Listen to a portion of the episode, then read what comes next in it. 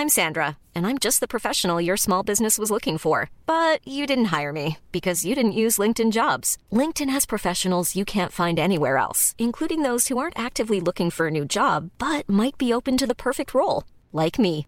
In a given month, over 70% of LinkedIn users don't visit other leading job sites. So if you're not looking on LinkedIn, you'll miss out on great candidates like Sandra. Start hiring professionals like a professional. Post your free job on linkedin.com/people today. Burrow is a furniture company known for timeless design and thoughtful construction and free shipping, and that extends to their outdoor collection. Their outdoor furniture is built to withstand the elements, featuring rust-proof stainless steel hardware, weather-ready teak, and quick-dry foam cushions. For Memorial Day, get 15% off your Burrow purchase at burrow.com slash ACAST and up to 25% off outdoor. That's up to 25% off outdoor furniture at burrow.com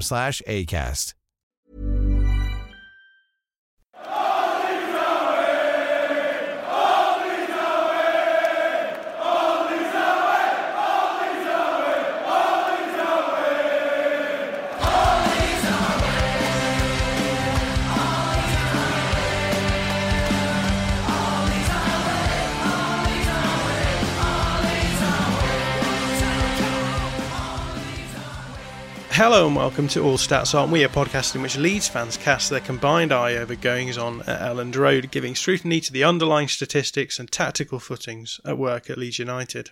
I'm John McKenzie, the Aleksandar Mitrovic of the podcast, overweight, looking 10 years older than his actual age, and largely detrimental to the team.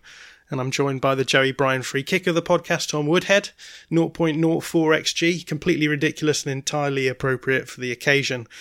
And finally, the Scott Parker of the podcast, with no obvious plan, but locking his way through in the end. It's only Darren Driver. Darren, how you doing? Scott Scotty Parker. Yeah, I'm all, I'm all right, thank you. Um, I'm I'm looking forward to my uh, young English manager plaudits in that case. Uh, yep, good. I've not thought about football at all really since the last time I was on this podcast, so it'd be interesting to see what I can remember about the game today. So you're gonna be talking about snooker a lot. I've been talking about snooker a lot, yeah. And Tom, how are you doing? Yeah, I'm good. It's it's only in the world of football management where you can be called young at the age of about 43, isn't it? Yeah, it's mad. I'm 40, thank you. in terms of uh, the football, it seems weird, doesn't it? Because um, a lot of what we're talking about today, uh, we're doing a season review for those of you who don't know, seems such a long time ago. But even Leeds playing seems such a long time ago, which is made even more crazy by the fact that the championship has only just officially finished. Um, and uh, as the intro makes reference to, um, Fulham did did win the playoff final yesterday and will be joining us in the Premier League next season. Anyone want to talk about the playoff final at all? Because it was a largely uninspiring match until extra time. Um, I think largely Leeds fans were quite pleased that Brentford lost. Um, but, you know, pick your comedy villain. I, I think Thomas Frank versus uh, Scott Parker is, is, a pretty close run thing either way. But um, anyone any thoughts on the playoff final? I didn't watch it. I watched the snooker instead.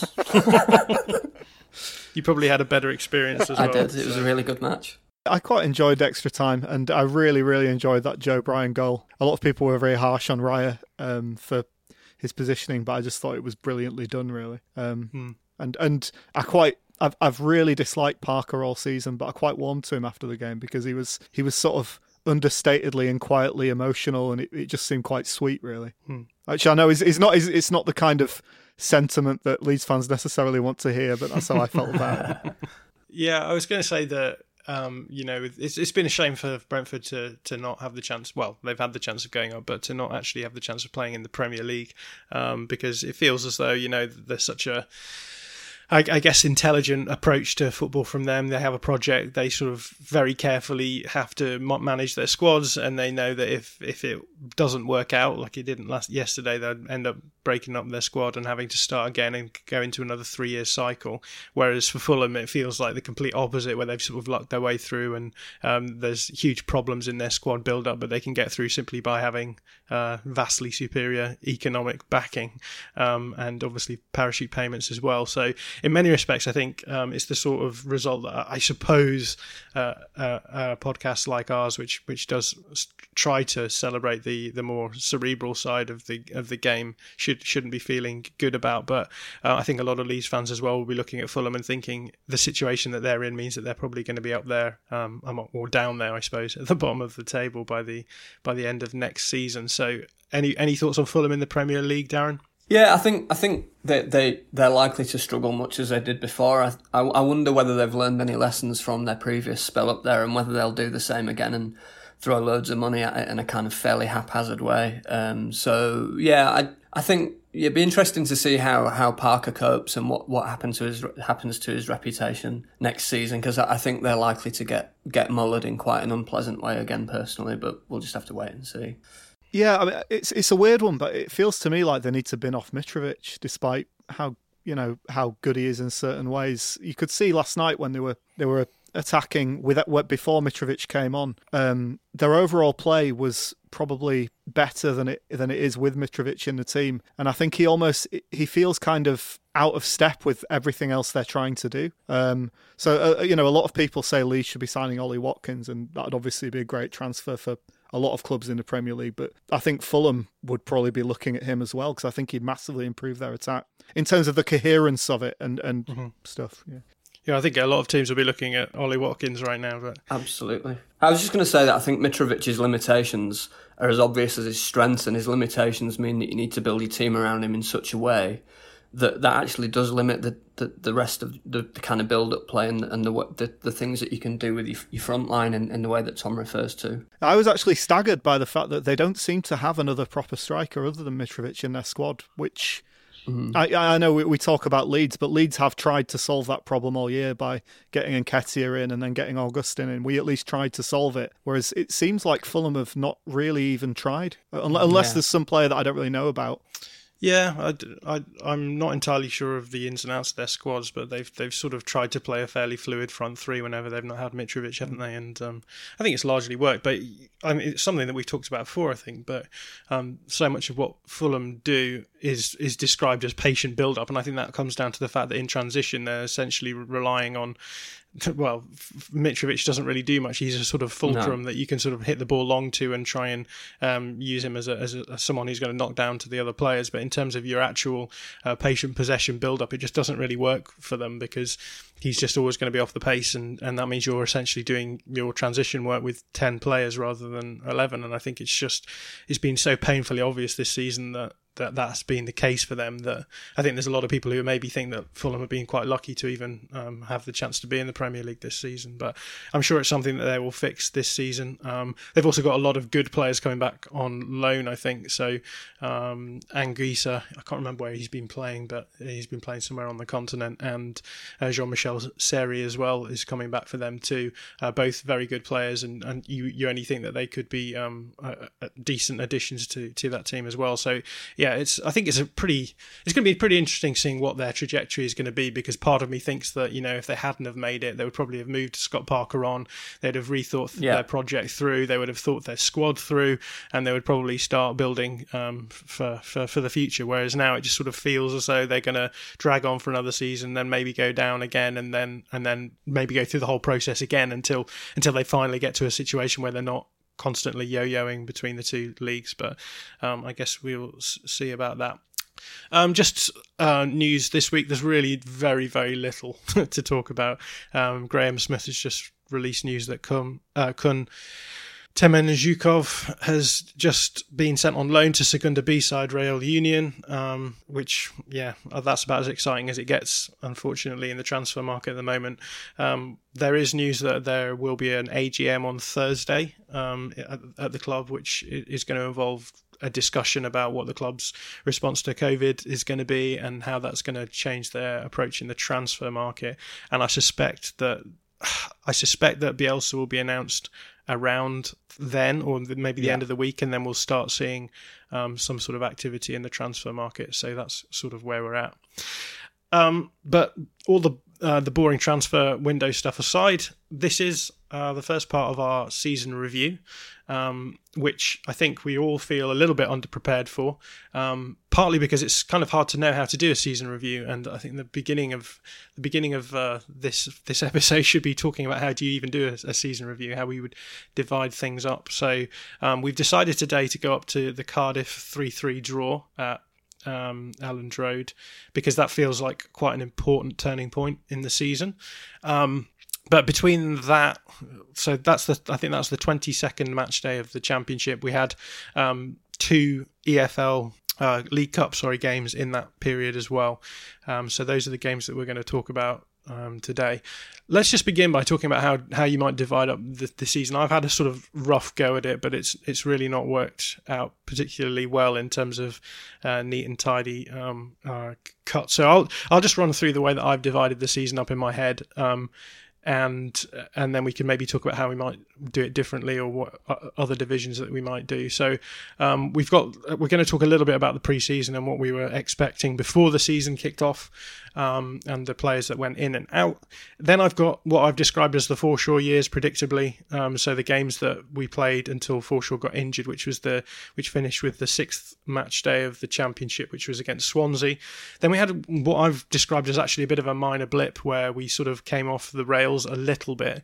Uh, we had losses against Charlton and Millwall, uh, and and that famous draw against Derby, but that was balanced off by a decent result against West Brom, uh, which maybe didn't feel decent at the time in terms of the way we played, but um, was was still I think quite important. And then I've got sort of a long patch of games where um, I've called it the back three strikes back, but um, because we we ended up playing the three three one three quite a lot in this period. So I've got it one, two, three, four, five, six times in in about ten games. So we for some reason we started playing the back three quite a lot. Now a lot of the teams we played against played two strikers, which yeah. is essentially the reason why we did it. But um, it, it, it did sort of uh, turn around that, that minor blip um, and it precipitated a fairly decent run of results. So this is match day 12 to match day 21, which is just before the Cardiff game. Uh, and in that time, we dropped four points uh, in two draws early on, third, match days 13 and 14 uh, against Preston North End and Sheffield Wednesday. Uh, apart from that, we won every every single game. And weirdly, um, even at the end of that run, um, by match day 21, we still weren't top of the table, um, which we didn't actually we didn't actually achieve until the following match day, which was against Cardiff City, where we ended up uh, taking a 3 0 um, result to 3-3 uh, and that's what I've called the turning point. Now that's this this the back three strikes back section is um, quite a lot of games. So it's match day 12 to match day 21 um, and I guess the big question is how you might split that um, run of games in two. But anyone uh, want to jump in with thoughts about how I've split up the season and, and suggestions that maybe a better division it seems like the logical way to do it to me um, I don't think there's an obvious better way to do it. Because I mean, split, splitting up that big run of games that you were just talking about, I mean, they do feel like one thing to me, um, and, oh. and, it did it did feel like a sustained run that was sort of not not. It didn't feel like we were overwhelmingly great during that one, but run, but we just kept winning, and that was the over. You know, that was the theme of that. Yeah, that's interesting because to me, I, my my kind of emotional memory of the the Preston North End draw and the Wednesday game was that we were actually quite poor in both of those games. The Wednesday game, definitely, I think. Yeah. Yeah. Absolutely, but but I sort of think that that being promoted from the championship it must be predicated on on how many runs of mm. five to six wins you can put together, and I think for me that run of seven wins uh, just before the Cardiff game was actually what broke the back of the season in a, in a lot of different ways. So I'd kind of put that apart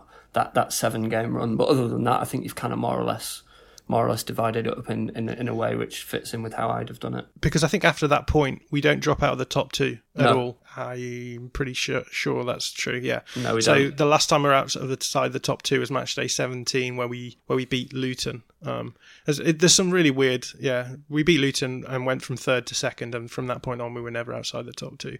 Um, yeah. And yeah, interestingly, you mentioned the the runs of wins because there's obviously that run of wins just before lockdown happens as well, um, and that involves similar sorts of teams. So in my head, thinking back over the season, it's I have to sort of make an effort to distinguish between those those two. I mean, they're slightly different. There's Bristol cities in there, but you've still got teams like Reading, Middlesbrough, Hull City, and Huddersfield, and um, in many respects, you know, those were those were the sorts of teams that we did well against. Um, yeah. And yeah, I, th- I, think in, in, in many respects the the story of this season was that we beat the teams that we were expected to beat. Um, a, lot more than we did last season.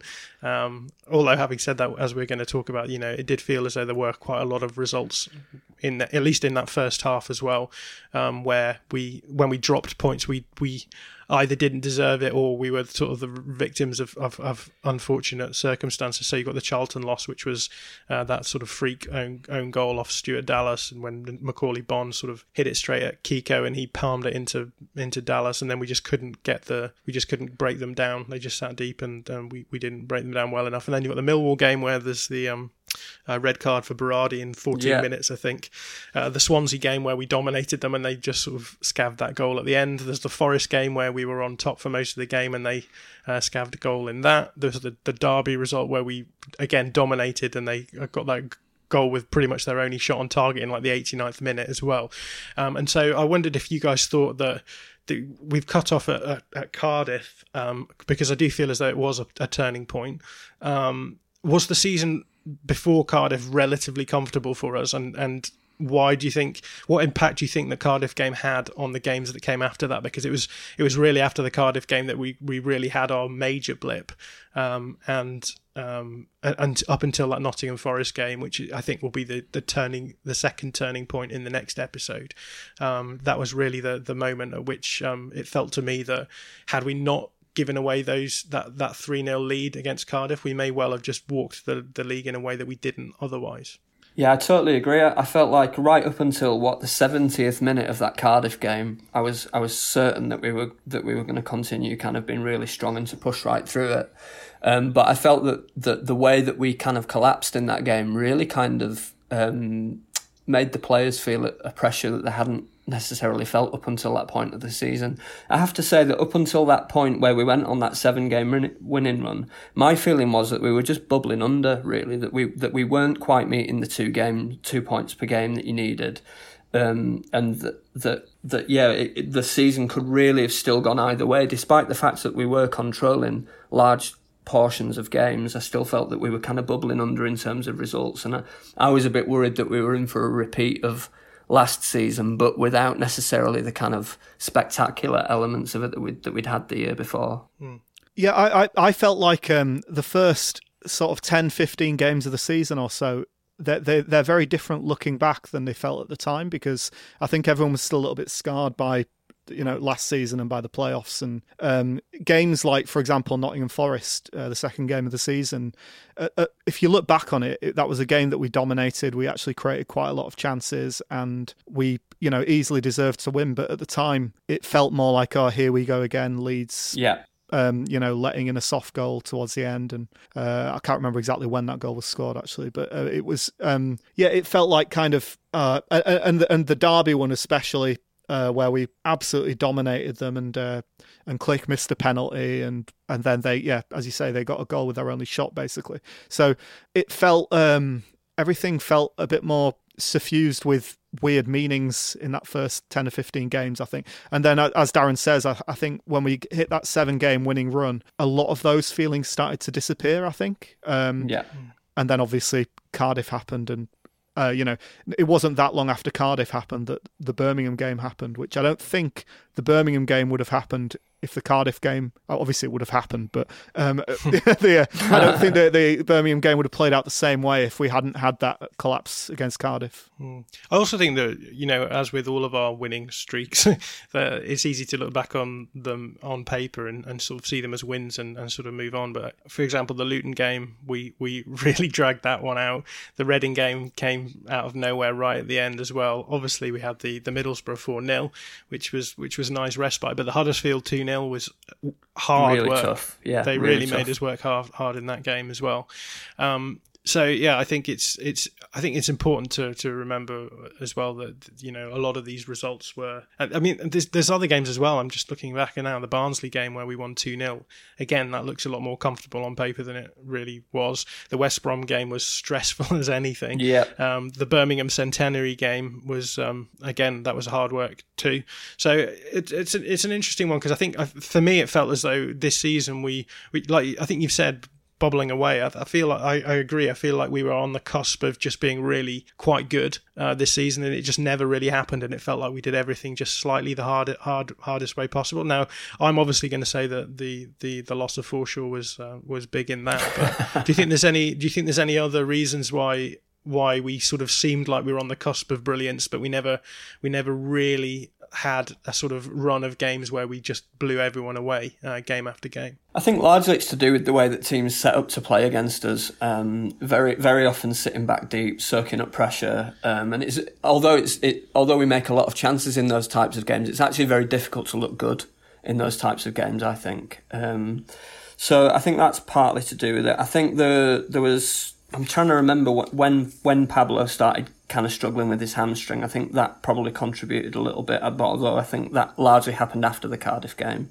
Um, yeah, and but I think you're right. I think Forshaw not being in there and having to kind of rethink the the way that the midfield operated, having to rethink the way that the wings operated on the right hand side, particularly really made a difference in that period too.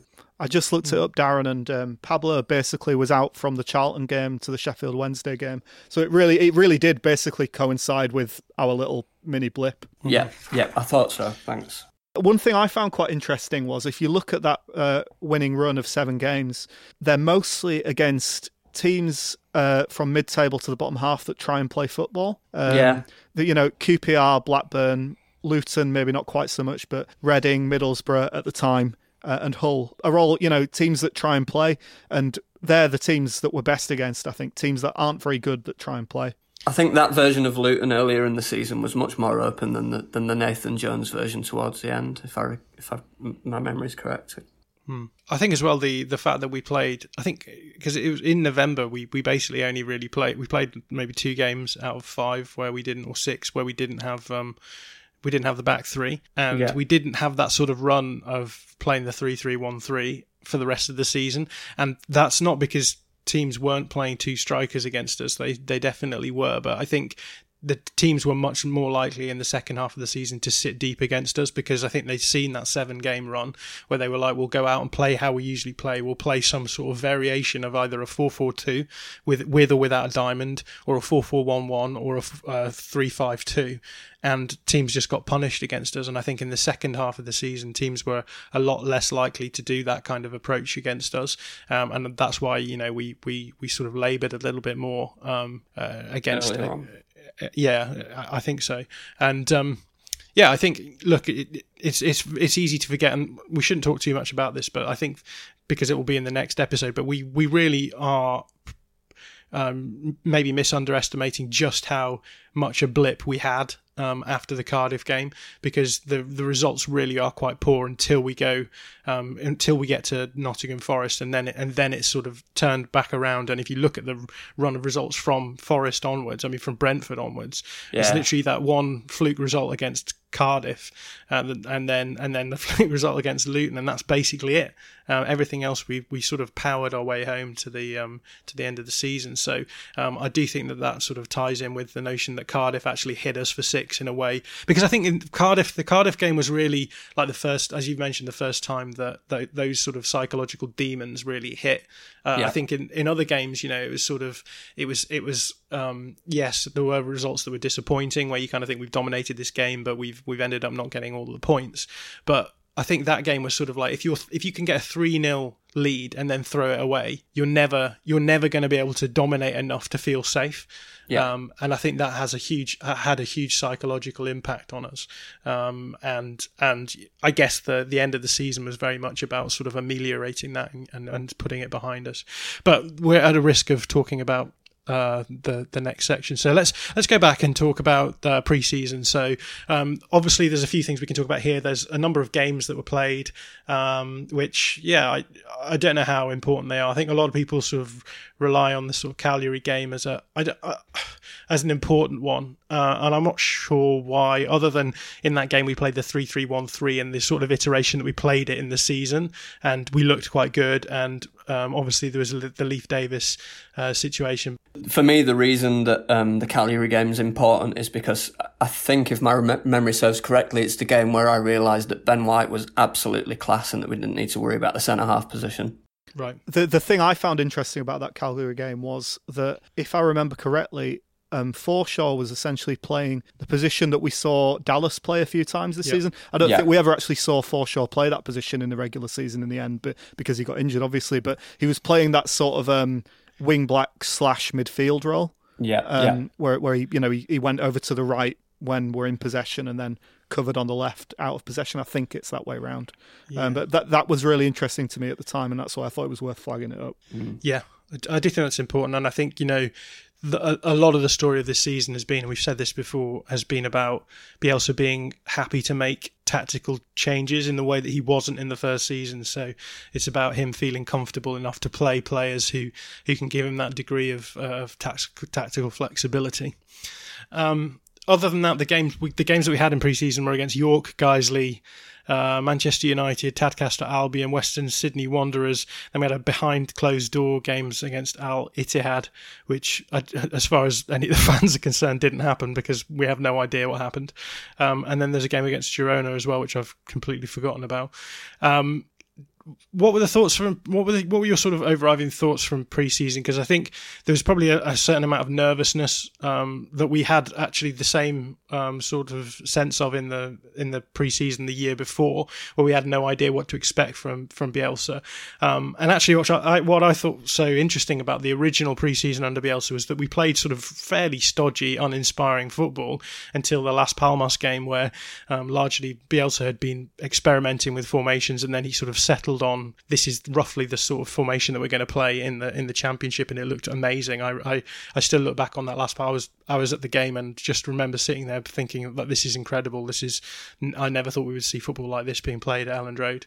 Um, how how would you say that the the this season's preseason sort of mirrored that? Was it was it as much experimental? I mean, for me, the the big game that stood out really was the was the Manchester United one because I thought it might be a, a fairly good sense of just how much we how far we'd come, and it really didn't. It really wasn't that inspiring a game. Yeah, they were much further ahead of us in their preparation, as, as I recall. I think they'd they'd done a, a, few more weeks, so I didn't I didn't really read anything in, into that as as a thing. Um, in, in fact, I tend not to really think about the games during preseason or the results or even the performances, but but just you know like was was looking for those tactical developments like you were talking about. So I like you know looked at Forshaw. I was looking for the sort of player that Ben White was. Um, I was looking to see, you know, whether whether Kiko Casilla could become a, a good goalkeeper suddenly after after the the, the derby, uh, uh, yeah, the, the derby aberration the previous season. Um, so it was more things, more things along that sort of lines that I was looking for, really. But I kind of um, still felt that by the time we got to the Bristol game, I didn't really feel like I had any any real idea about what the season was was likely to, to look like. Um, I, I, I didn't feel any more certain at all. Mm. I always find it. I always find the preseason quite interesting under Bielsa. Well, I have done mm-hmm. the past two years, just because he'll do really weird things, and and the things that he does in preseason are almost like a caricature of how people talk about Bielsa. You know, like I remember the first preseason he was playing Klich as a centre back in the middle of a three, and um, things like that. No, there wasn't quite so much of that this year, but I think there was less room for it as well because half only about half the squad went to Australia. So um, mm you know, Bielsa was obviously not happy about the Australian trip altogether. He he stayed back in the UK, didn't he, with uh, mm. with the uh, with people like Costa trying to get them up to speed, and then only flew out for the games. So it was a bit of a weird preseason in that regard. And the Manchester United game in general was just a bizarre event with all fireworks and flamethrowers and you know neon lighting everywhere. It was a really weird thing to watch, but um, uh, we, we did some good things against Man United in the first half as well, but I think it became very obvious that they were way fitter than us uh, further along in their preparations in the second half. Hmm.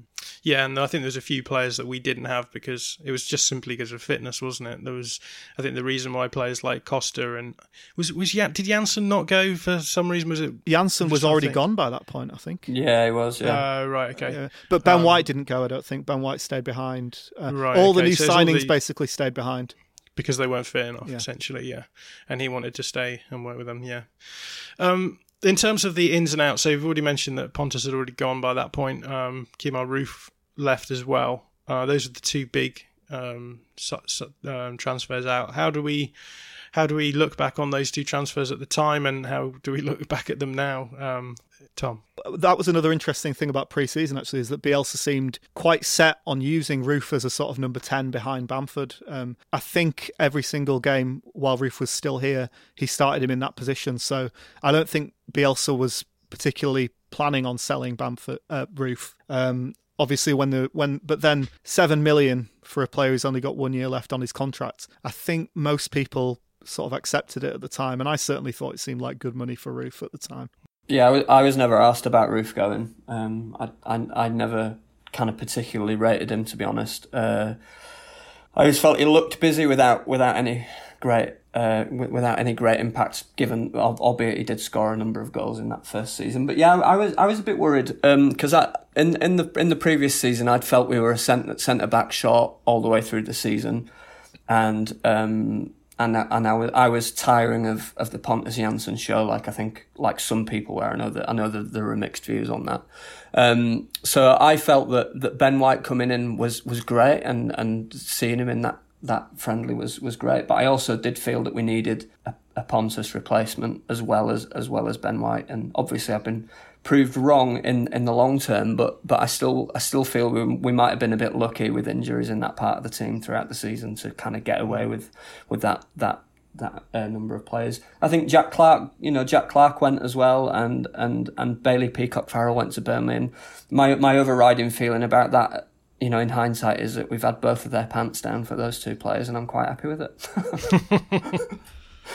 Uh, and then in terms of incomings, then obviously Helder Costa, uh, we brought in Eddie Nketiah. I think quite late. Did we bring him in quite late? Yeah, um, yeah it was late. Yeah, because we had to do all of that preparation on showing him uh, PowerPoint slides and stuff. Um, and Illan Meslier as well came in um, too, which obviously Darren is going to wax lyrical about. But um, thoughts thoughts on the the incomings, Darren? Yeah, I mean, because we're only covering the first half of the season, I've not got a lot to say about Meslier except that I saw him in a few 23s games and he looked great, and that was where I decided that he was going to be one of the best keepers in the world one day. Um, but uh, other than that, yeah.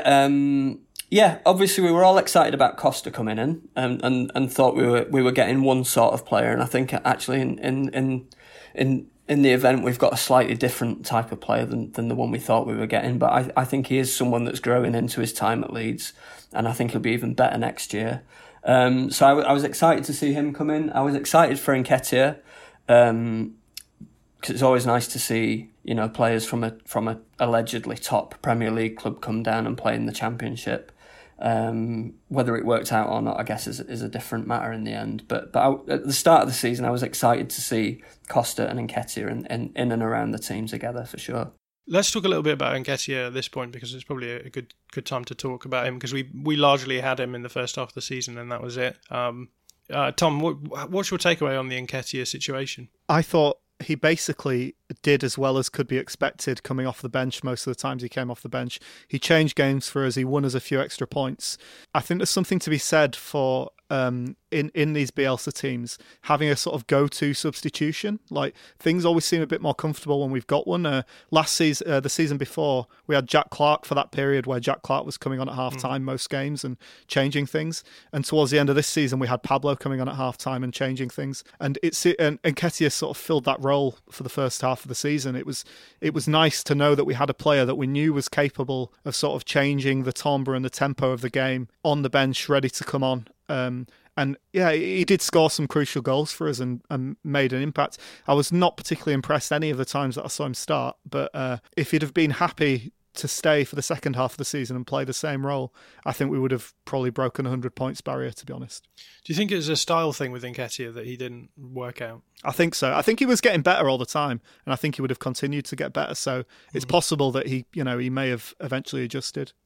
Yeah, I think I think what's what um, when I rewatched the, the Cardiff home game um, just before we played Cardiff at the start of uh, after post lockdown games, I did notice that, that when Nketiah replaced Bamford in that game, our, our defensive structure completely fell apart and the the way that we pressed completely changed. Um, and he was quite ineffective in that role. Um, although he was good for stretching stretching the Cardiff defence and got one of their players sent off and all that kind of thing.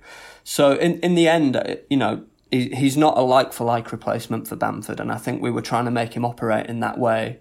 Um, and I, am not sure it would have ever really worked out in, in, in that particular way, to be honest. I think if there, there were times when it was good that we had them both on the pitch, um, and, and that worked at times. Um, but as a as a replacement, I I don't really feel he kind of cut the mustard in that role. Hiring for your small business? If you're not looking for professionals on LinkedIn, you're looking in the wrong place. That's like looking for your car keys in a fish tank. LinkedIn helps you hire professionals you can't find anywhere else, even those who aren't actively searching for a new job but might be open to the perfect role. In a given month, over 70% of LinkedIn users don't even visit other leading job sites. So start looking in the right place. With LinkedIn, you can hire professionals like a professional. Post your free job on linkedin.com slash people today. Burrow is a furniture company known for timeless design and thoughtful construction and free shipping. And that extends to their outdoor collection. Their outdoor furniture is built to withstand the elements, featuring rust-proof stainless steel hardware, weather-ready teak, and quick-dry foam cushions. For Memorial Day, get 15% off your Burrow purchase at burrow.com slash ACAST and up to 25% off outdoor. That's up to 25% off outdoor furniture at burrow.com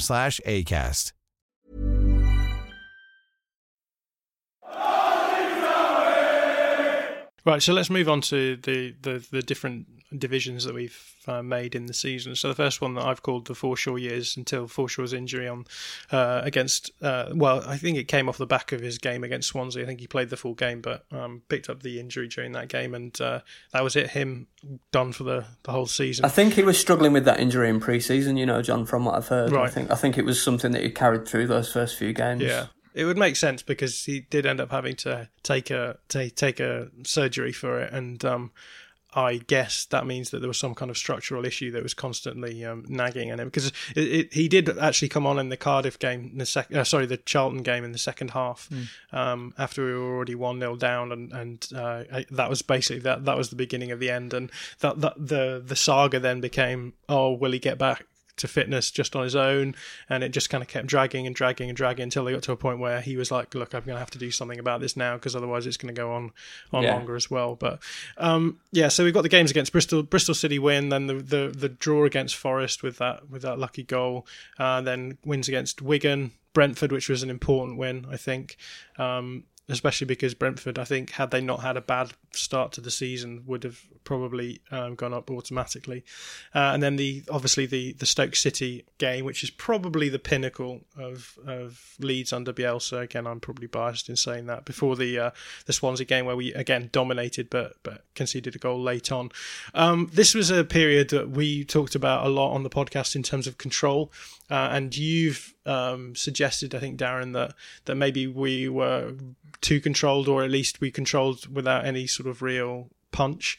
Um, how do you look back on this period where, if, if you actually look back on the XG plot, the rolling XG plot, we were just producing way more XG than than we did for the rest of the season, and we were conceding way less XG than we were for the rest of the season. How do you look on this period where we sort of maybe had our strongest ish team? Yeah, no, with with kind of, I, I really do enjoy watching watching games from that period of time. I I, I really enjoy watching the the opening game against Bristol, the Stoke away game. I've watched on numerous occasions.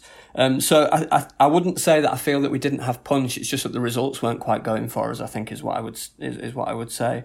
Um, I thought I thought we were absolutely fantastic in that period, and and I guess the reason for that I've been thinking about it a little bit. I know that I've said many times that I like Pablo on the right instead of in the middle. Actually, what I like is Pablo being able to move into the middle with the control behind him of Forshaw and Klich, um, really keeping things solid for us and, and, and giving giving Pablo that kind of space to play. Um, and giving giving Pablo opportunity to move into gaps without necessarily thinking about who's running in behind him and what you know what his defensive responsibilities are. So yeah, we we were fantastic in that first part of the season. Although the the you know there were times when the results didn't quite go for us. The Swansea home game, the Forest home game, and perhaps our home get our home form as a as a full thing wasn't quite was was a problem that needed to be solved in that first part of the season as well. I, I would just echo a a lot of what Darren said, but I think I would add, you know, adding to that home thing, the atmosphere at Elland Road uh, for the first, te- well, for a lot of the first half of the season was quite poisonous. In whenever it looked like we might not win, um, uh, wh- wh- whenever it whenever it got to the point where, um, you know, we were trying to get a goal after seventy minutes, or you know, the other team scored at any point, um, it, it would get very very tense um, and and people would start you know talking about oh they're doing it again we're throwing it away. And it w- and I think that probably did get to the players at times. Uh, so I think you've got to give credit to them for you know plowing through that and you know and putting it behind them it's almost like one of those uh, relationships where people break up and then get back together, but then which is all well and good until someone starts bringing up things that have happened in the past. it, that's how it felt very much to me. It was sort of as soon as, and again, that's that sort of culminates in the Cardiff victory, where it was like, see, you always say this, and then you end up doing that. You always um, do this. Just fucking shoot. well, there, there was a yeah, there was a the Derby game especially. I was stood right next to one of the most negative people I've ever encountered at Elland Road, who was just moaning throughout the entire game when we were playing incredibly. And me and my mate I was with, we were talking to him saying, are you not enjoying this? Is this not good? And then, of course, that has to be the game where we do actually let it slip at the end, and he, you know, yeah. he had the last laugh. Yeah, I think there's a lot of uh, my friends actually who would say that they didn't enjoy this season as much as last season, and I think a lot of that was to do with the weight of expectation, where we, we were expecting the team to win every game, and uh, even when even when you then go and win that game, your weight of expectation then shifts to the next game, and it's just the whole time being in that tension of being like we always have to be at our best all the time. We can't really let anything slip because if we let anything slip, we need to have a ten point gap by the end, or we're not gonna we're not gonna make it. We we we are not gonna win those games at the end of the season. We threw away all of these points at the end of last year, etc. And it just added to I think maybe the stress of the the of the uh, of, of, the appearances, and I think as well with the fact that like you said we were dominating games and still not coming through. It that just puts a whole level of added pressure on fans, I think, because and and again culminating in the in the Cardiff game where you think, well, if we can dominate games, be three 0 up, and then still manage to confect a like a drop of points, then then this, you don't feel comfortable at all as a fan because you can never you can never be like yeah look we've not given away a two goal lead this season we, we, will be fine. You, are still thinking yeah look we've given away a three goal lead and, and that dragged on. Um, I wondered if we could do a quick pop quiz um, for the two of you. Do you think you could name the team that went out against Bristol City in the first game of the season Oh Jesus! I reckon I could. Yeah, definitely. Go on then, Tom. Right, uh, Douglas at left back, Cooper, White, Dallas. Yeah. Um, Phillips, uh, Forshaw, Harrison, Klich, um, Pablo, Bamford, and Casilla in that. Yeah, perfect. So the reason I've said that is because actually a player that we've not talked about is Luke Ayling, who d- didn't start until uh, fairly deep in the season. He didn't come on until match day 10 um, so he was out until past the Charlton game. Um, and and that sort of coincides I think fairly well with with um, with Forshaw not being in the team as well. So I guess my question is how how good we would we have been if we'd have had Ayling available at the beginning of the season as well? I think we would have been even more controlling actually because I think Ayling uses the ball better than Dallas does on the whole and Dallas is decent enough at getting forward and getting crosses in and, and working hard, but I think Ayling uses the ball more intelligently, and that would have made us even better, I think. Hmm. But we might not have had that beautiful Stoke goal, so I'm quite happy to, to, to forgive Dallas giving the ball away a few times for that. Oh yeah, but imagine if Ayling have scored that. Imagine imagine the celebration and him going on about it every week. It would have been even better. That, that, that's, that is true. That is true. yeah. Um, is there anything else from this this sort of period that you want to uh, talk about? Um, so, I, I, guess we could. Uh, so we've got the Brentford the Brentford game. I think stands out. Um, the Stoke game is obviously, as I think, was maybe the pinnacle of of Bielsa's and uh, Leeds. I, I, I think going from Stoke away winning three 0 and then battering battering Swansea the following week and not managing to get a, even a point out of it is peak Bielsa at least. Yeah, absolutely. Yeah. yeah, and we should talk about the EFL Cup as well because there was the game against Salford, which was was quite an interesting one. I think we played um we actually played a three five two in that game as well, which is um, it's not showed up on the on Transfermarkt, but um, it was definitely an interesting one. Um, I, am just gonna have a look at the um, the the lineup now because I can't even remember who we played. We played a lot of young players. I remember that. Yeah, this is the first instance I think of. Um, did Nketiah start? Yeah, Nketiah did start. Yeah, yeah. and Costa started as well. Yeah, Shackleton yeah. played. Jack Clarke started. Um, mm-hmm. Leif Davis played as a as I think an outside centre back in a back three. Yeah. Um, yeah, and then Alioski is the wing back. Um, did, uh, Klich plays. Klich plays. McCalmont yeah. played, didn't he? McCalmont came on. Oh, right, uh, yeah, Jack Harrison came on and Patrick Bamford came on. Um, I think maybe that was when we went to the three-five-two. Maybe when, when Bamford came on, I think yeah. we, we then pushed um, pushed them to two strikers, and uh, yeah, that was a that was a fun a fun uh, outing. That one. It was the, obviously a game against Adam Rooney as well, who had just signed for huge amounts of money. Oh, and it was all the class of nine, class of '92 talk, wasn't it? As well. Yeah, yeah, yeah. yeah, yeah, yeah and then obviously we had the the the. I mean, maybe this is the peak Bielsaism going from Stoke City uh, away three 0 and then and then losing six seven on pens at home uh, in, in like two or three days later. Um, but takeaways from the FL Cup because we were, I think in the Carabao Cup we were quite pleased to be out of it. Really, um, yeah. But yeah, anything more notable to say about the EFL Cup? Well, the only thing I like to say is I'd quite like to see us go for one of these cups next season. Why not? Like you know, we're, playing fewer games anyway. I'd quite like to see us go for both cups, like like Bielsa did when he was at Bilbao. It'd just be nice to at least have a have a try. Hmm. Yeah, the the only other takeaway that I've got from it is that Jack Harrison missing a penalty uh, in in the second round game against Stoke seemed to be what cemented his relationship with the Leeds fans in a positive way. Really bizarrely, because people were singing him singing him off the pitch because he'd played quite well in the game, um, and I think that kind of it was the moment he was accepted once he'd missed a penalty. It was a really strange kind of thing. Hmm. So let's move on from there to the to the sort of minor blip, which I guess really does begin with the with perhaps the Swansea game. And again, you see that that that sort of age old pattern, which is losing a game which we probably on paper should have, well, in reality should have won. Yeah. Um, and then that sort of sending us into a bit of a into a bit of a spiral. Um, so the games were um, a win against uh, Barnsley, which we've already said was maybe a little bit trickier than we than we thought.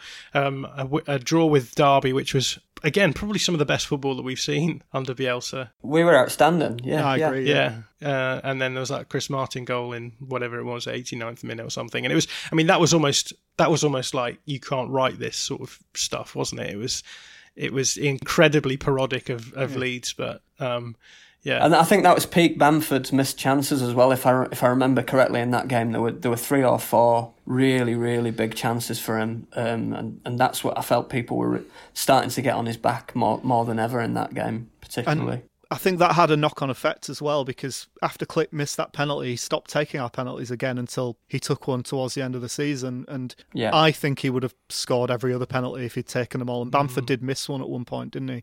I can't remember if that cost us points or QPR not. away, yeah. Q- did, uh, QPR away? Yeah, I think so. I think so, yeah. Yeah, and that, that, that we did lose that game, didn't we? So that, that did, cost yeah. us points as well. And I'm sure Klich would have scored that if he'd, if he'd have taken it. So that, that did have a little knock on effect as well. Mm. Yeah, I think I think that's a, a, fair one. And then obviously the Charlton result, where again we we sort of gave away, and it seemed to be as we were giving away really cheap goals, and then we were just unable to break down oppositions. Um, and then obviously the, the Millwall game came there as well, which was the the red card in the, the 14th minute, and then we sort of got back into that game at half time, I think, and, and made it two one, but then again couldn't break them down. Yeah. Um, obviously between that was the West Brom game, where again that was the probably the most tentative game perhaps we've seen under Bielsa until the Barnsley game right at the end of the season. Um, but again, that re- that was a really sort of tetchy period of the season, and I think it all kind of stems back from that first that first loss of the season, where it was again you sort of have this overriding feeling that you know we've we've lucked out this far, we've got results where we where we needed to, but something's going to happen, something's going to go wrong, um, and then we'll collapse back into the the the Leeds of the last four games of last season. Sorry, just to briefly touch on that Charlton game again. I did feel like out out of the first half of the season, that was possibly the only game that we lost that it felt like to me at the time we you know we sort of deserved to lose. Um, mm. I'm not sure what the underlying numbers and XG and stuff like that said about that game, but I, I, definitely remember thinking, yeah, fair enough. It wasn't like those other games. We didn't do well enough to win that. Yeah. yeah. I can I can just I'm just pulling up the numbers now so we can find out. But I, th- I, I, do think that that's true. And there's I think there's there's only a couple of games where we actually deserved to lose per xG. I think one of them was the Millwall game, which I think you know there's I mean there's there's reasons for that, isn't there? Um, just trying to see now. Sorry, I've got a really confusing. Uh, here we go, team stats. Um, yeah, so the Charlton game. You'll be surprised. Uh, I think we dominated XG in that game, if I remember. yeah, correctly. we did. Oh, right. yeah, we yeah. created two XG and we conceded 0.38. right. Um, so I think I, this was a game where I watched with like kids and family buzzing around. So it probably says more about my experience watching the game than it does about well, uh, the actual game. Itself. I think I remember a lot of people on our channel afterwards saying, "Well, we deserved to lose that one," and I think it was because I think it was because we just sat back. That they sat back after the goal, and we really didn't do much to break them down in terms of we didn't look like we were dominating in the way that we had in other games. So I think a lot of people just sort of read that that way. The the Millwall game was was one of the games that we lost on XG. Um, I think there was maybe two two games. It's crazy, isn't it? Um, Yeah. But uh, I can't remember what the other one was. But, maybe the, but one of those was a penalty, wasn't it? For the for the for the Millwall game, there was the uh, their penalty to take into the XG. Right, yeah. Um, so so there is that. penalty which shouldn't have been given. yeah. Um, did he got his red card rescinded as well? He didn't did, Is yeah. right? Which did. which which Yeah. basically never happens as well. So you you, know, you really Yeah. know it was a, a major mistake. Yeah, I'm just looking at the West Brom game as well. We we we got 1.92 xg to their 0.85. So again, that's a, a game which we've deserved to win. But I, I remember at the time looking back on it and thinking, "Pff, we really was that the one where we where Bamford scored off Semi Ajayi's shoulder. No, that was the that was the other game. That was the What, so West- what was the first game? the first. I can't remember who scored, but we did score fairly early, and we were hanging on for a long time in the second half. It was that it was Alioski with the deflection. The West Brom. We're talking about West Uh, Brom. yeah, yeah, yeah, yeah. yeah, yeah. Alioski with the deflection off Kyle Bartley. Yeah, because I remember both of the. Oh, so it was off. But the other one was a deflection as well. So The- both yeah, the, the other yeah the other one was a was an actual own goal, whereas I think this one was given to Alioski. Ah, okay, okay, Yeah. okay. So yeah, I I think again that's that's a, another reason why it didn't feel like we necessarily dominated that. But game. we defended absolutely magnificently in Yeah. the second half of that game. We, they were never going to get through us. This was a game where Pat Bamford got a lot of um, accolades as well, right? The the West Brom at home game. Is that Yeah. right? I think Yeah. it's the West Brom away game, isn't it? That oh, maybe or maybe both. 'cause he came on at half time in West Brom away. Uh, for Nketiah, and I think a lot of people saw what he was all about. Then it, it was kind of an obvious comparison, but maybe he got a lot of accolades for the home game as well. I can't remember. Yeah, he did. His, his, I remember his, his his pressing particularly been been outstanding in that West Brom game, and I think that was where we saw the the first kind of evidence of warrior Bamford this year. you know, where he really kind of goes out just to scrap, and he's not really bothered about anything else. There is something about his running style when he really he really gets into that pressing that just I don't know. He, he- his legs are just going everywhere, and his arms are pumping like he's pretending to be the T one thousand or something. He keeps his arms quite low, which makes him look Yeah. quite funny when he Yeah. runs, right? Yeah. He's sort of like he sort of lollops. Yeah. Um, and obviously the way that we press up front as well is is by having two well a, a player less than their their build up players and so Yeah. it means he has to sort of do those sort of long loping first make sure you close the the passing lane down and then press the the, the ball It's, player yeah, it's it- a bit like watching always- kids playing football in the park sometimes, isn't it? Just everyone running after the ball. It's great. just as those really long sort of like loping curved runs uh, Yeah. and I, I love it I don't know if you guys know but I'm quite a big fan of Pat Bamford Oh, really? You should have mentioned it. Yeah, well, you know, far be it from me to have bugbears. Someone's just deleted something from the. Uh, Sorry, that might have been me by accident. What are you doing? That that's back. Sorry. That's back. um, so that's the, the the minor blip. Um, what do we think turns turns things around after that Millwall game? Um, so you've had that run of games where it's been uh, Leeds have been dominating everyone, and then suddenly you hit Derby draw, Charlton loss, West Brom just about win, Millwall loss, uh, and then we turn things around and have that run of however many games it is. Um, Nine games where was it ten games where there's seven wins in a row and then uh, there's Yeah. a win against Birmingham, two draws. What do you think turned it around? Is that is it simply the the, the teams that we played against at this point? Because I'm just looking through it now, and it's Birmingham win, Preston draw, Preston the sixth at the time. We've got a draw against Sheffield Wednesday, which I think most people would say it was a good result, given that Sheffield Wednesday were third at this point. And it's it's crazy to think that Sheffield Wednesday just had that wild run in the middle of the season where they just won everything. It's not like a Gary Monk team to fall away like that. At the end, is it? It was peak Gary Monk, is what it was. Um, but yeah, and then you've got sort of QPR who are ninth, Blackburn who are 16th, Luton who are 20th, Reading who are 18th, Middlesbrough who are 20th, Huddersfield were 19th, and then Hull who are 12th, and obviously just about to to really dunk it down the pan.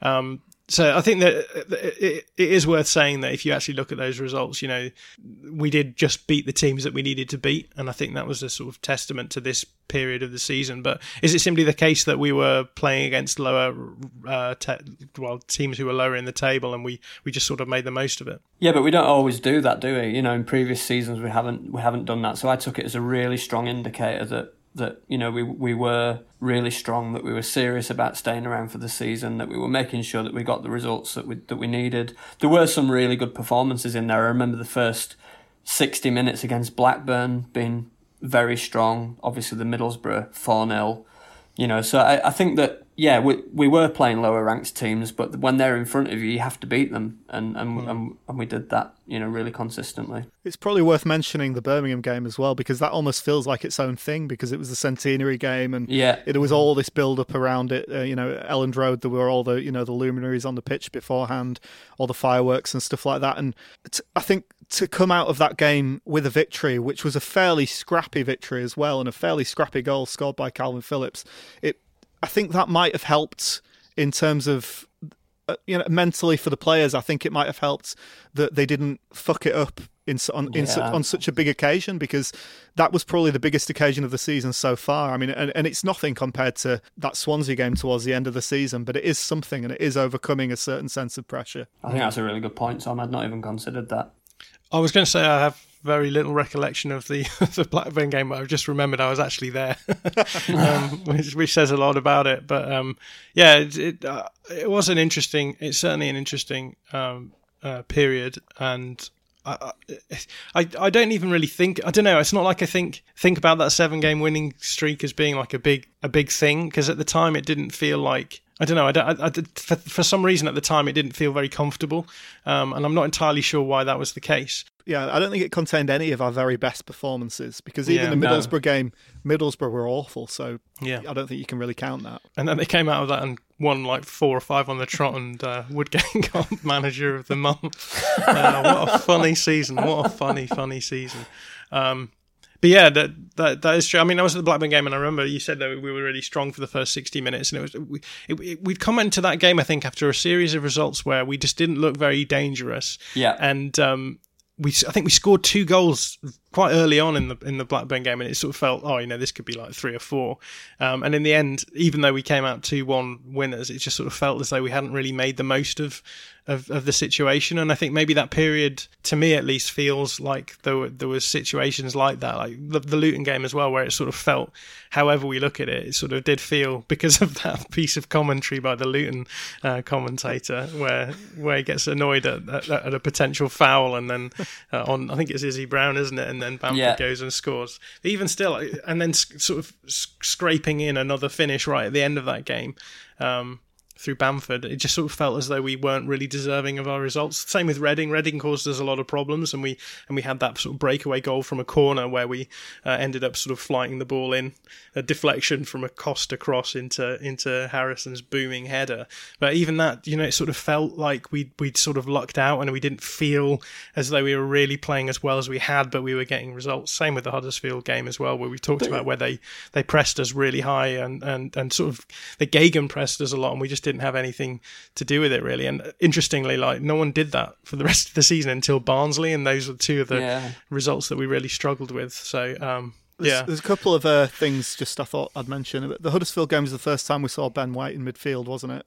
Oh yeah, and um, yeah. and and the whole game. Uh, I always bang on about this because I just thought it was extraordinary. But I thought Berardi's performance in that whole game was absolutely outstanding. He was marking Tom Eaves, who's a giant um, centre forward for Hull, and he, he, he, was just kind of like scrabbling around at his feet, but coming away with the ball every time. It it it, it looked like such a physical mi- mismatch when uh, when you saw them two, the two of them stood next to each other. But Berardi had no problems with him at all, and I think in general the the contribution to this season of Berardi has been a really positive one. Um, he's never let the team down when he's come in. There's not there's not been any red mist or any moments where he's um, had his you know his violent his violent urges haven't really come to the fore this this season. Well, they've not come to the fore at all.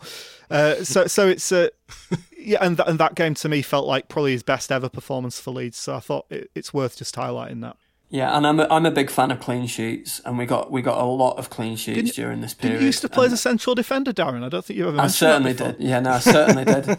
But uh, you know, I, I, love a clean sheet almost as much as I love to see three goals going in at the other end. So uh, I was very happy during that period because we we looked really defensively solid. I'm just looking through now the um, Cooper's injuries for the season, and um, he he had basically he was he was not playing in the Cardiff game. Weirdly, um, uh, but he obviously was he was injured for, for the Huddersfield, Hull, and Cardiff games, um, and then he had a three-game injury as well: um, Millwall, Birmingham, and Preston, and then he was missing for the Stoke game as well. Um, and that was when Berardi came in. But I do think it is good for you to point out that um, Berardi has been a revelation under Bielsa, really.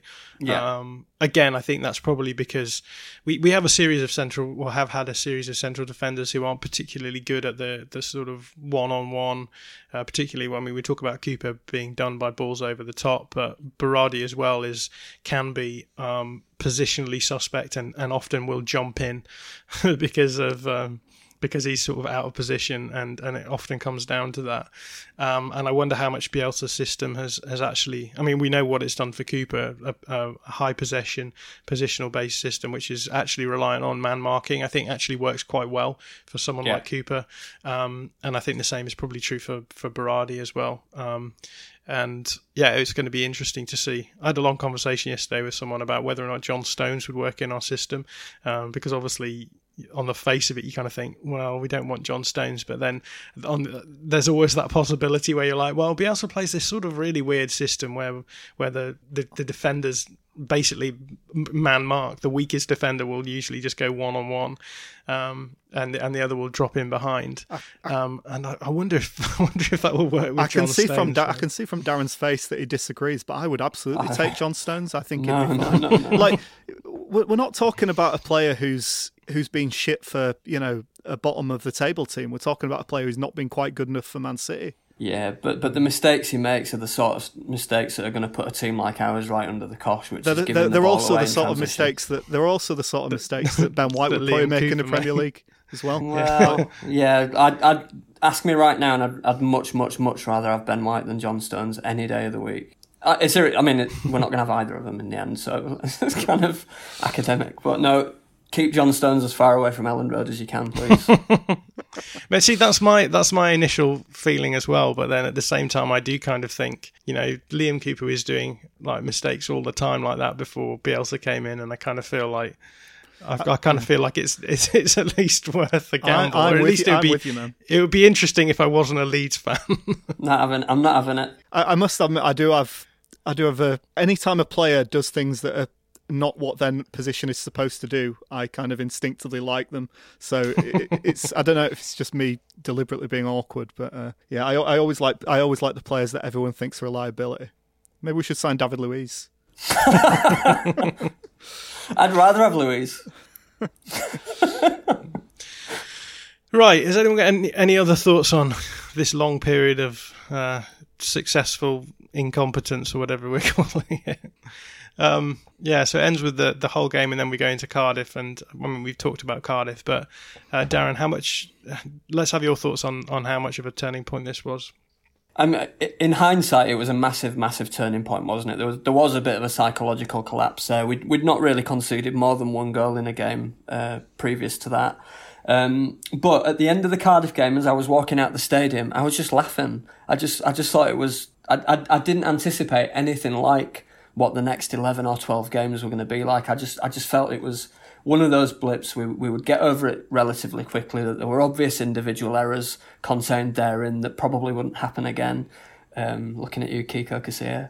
Um, and uh, yeah, and I, I didn't I had no idea what was what was about to happen. I, I thought we were just going to pick up where we'd left off, you know, in the previous games. Um, but in in hindsight, it was it was a massive turning point, which which led to the most stressful part of, of the season. You know, by by a long a long stretch, and and by by the time you know, I know we're going to talk about it next time, but by the time we got to the Forest game, I was convinced that that we were going to throw it away, end up finishing sixth. You know, the whole bit, my whole the whole jungle instincts had kicked in, and I was I was a proper Leeds fan again. in that sense of kind of going, everything's going to go wrong. We're going to finish sixth, and Bielsa should fuck off. You know, and all that kind of stuff.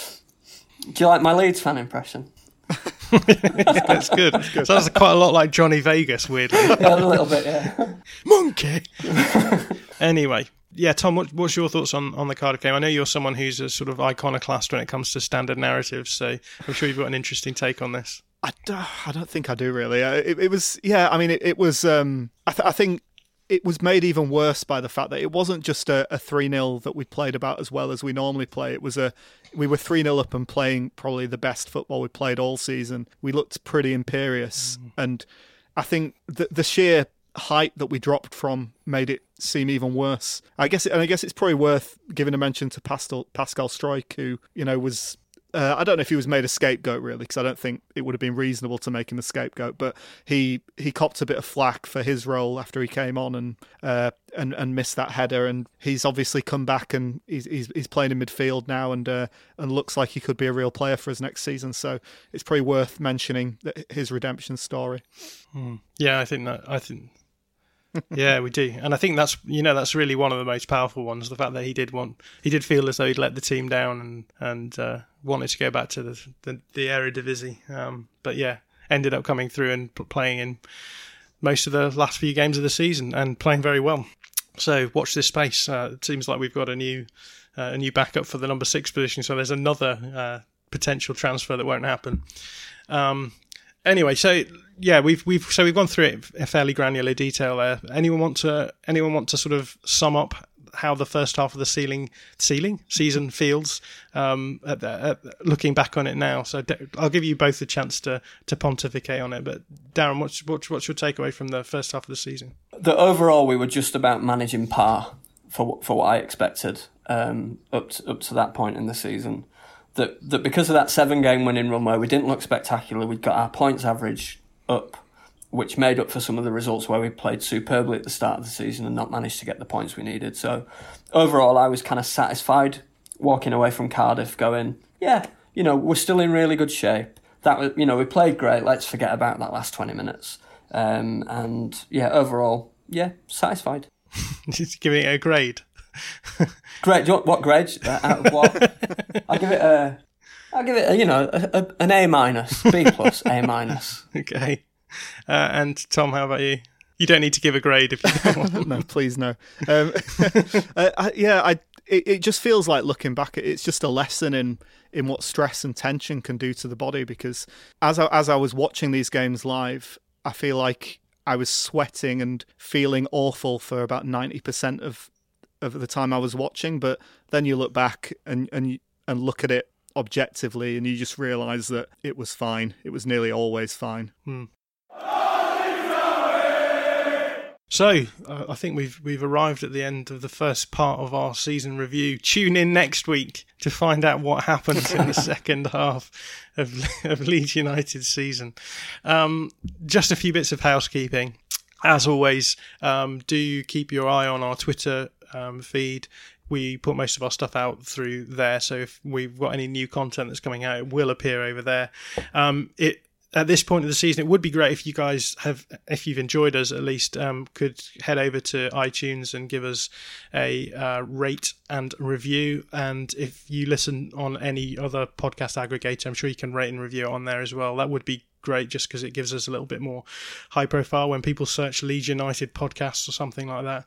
Uh, and then beyond that, if you love our content and you want to get more of it, we have a Patreon channel as well where we put out bonus uh, content at the moment, and we're trying to put as much as we can out there at the moment, um, which is quite easy to do because obviously the transfer window is is going. Uh, well, in theory, quite quite quite quickly and strongly. But uh, when you're if you're a Leeds fan, that may may not be quite the case. But not so much. So I put up, up a um, a bonus episode this week. Um, it's a podcast episode with Riccardo Marchioli, who is the guy who wrote that uh, match. Well, those those that report of Leeds United. Um, under the Bielsa for the last five games, a really in-depth report, which is well worth reading. Um, I spoke to him for about 45 minutes, just talking about the process of going through making a report like that and his thoughts on Bielsa and, and Leeds United, and looking forward to what Leeds might need to do differently tactically next season. So if you if that sounds interesting, head over to the Patreon there. We've also got a Joe Gelhardt um, scouting report over there as well that I cooked up this week. Um, and we're going to do hopefully a scouting report a week over there. And also, um, if you are a pat- patron, you can uh, request us to put some data viz up over there. If there's anyone that you want to see their radar of, if you want to look at a team's, I don't know, average positions map or any of the graphics that we put out, if you uh, do want to see those, do drop us a line if you're a patron and we will put those up over there. Um, so you can have data viz on tap three people who have done that this week, and I chose these these people for for a reason because they're all called Andrew. Um, three people in a row signed up, all called Andrew, um, and you know that's almost as remarkable as the season that Leeds have had. So we are going to change our name to uh, All Andrews, aren't we? and many thanks to Andrew Booth, Andrew Barwick, and Andrew Turner. If you're interested in the Patreon channel, if you head over to www.patreon.com forward slash All Stats, aren't we? All of the information on how to sign up is over there. Oh, deep breath. So uh, we've made it to the end of the podcast, and all that remains for me to do is to say thank you to Tom. Thank you. And thank you to Darren. Thank you very much. And we will be back next week with the second half of our Leeds United season review.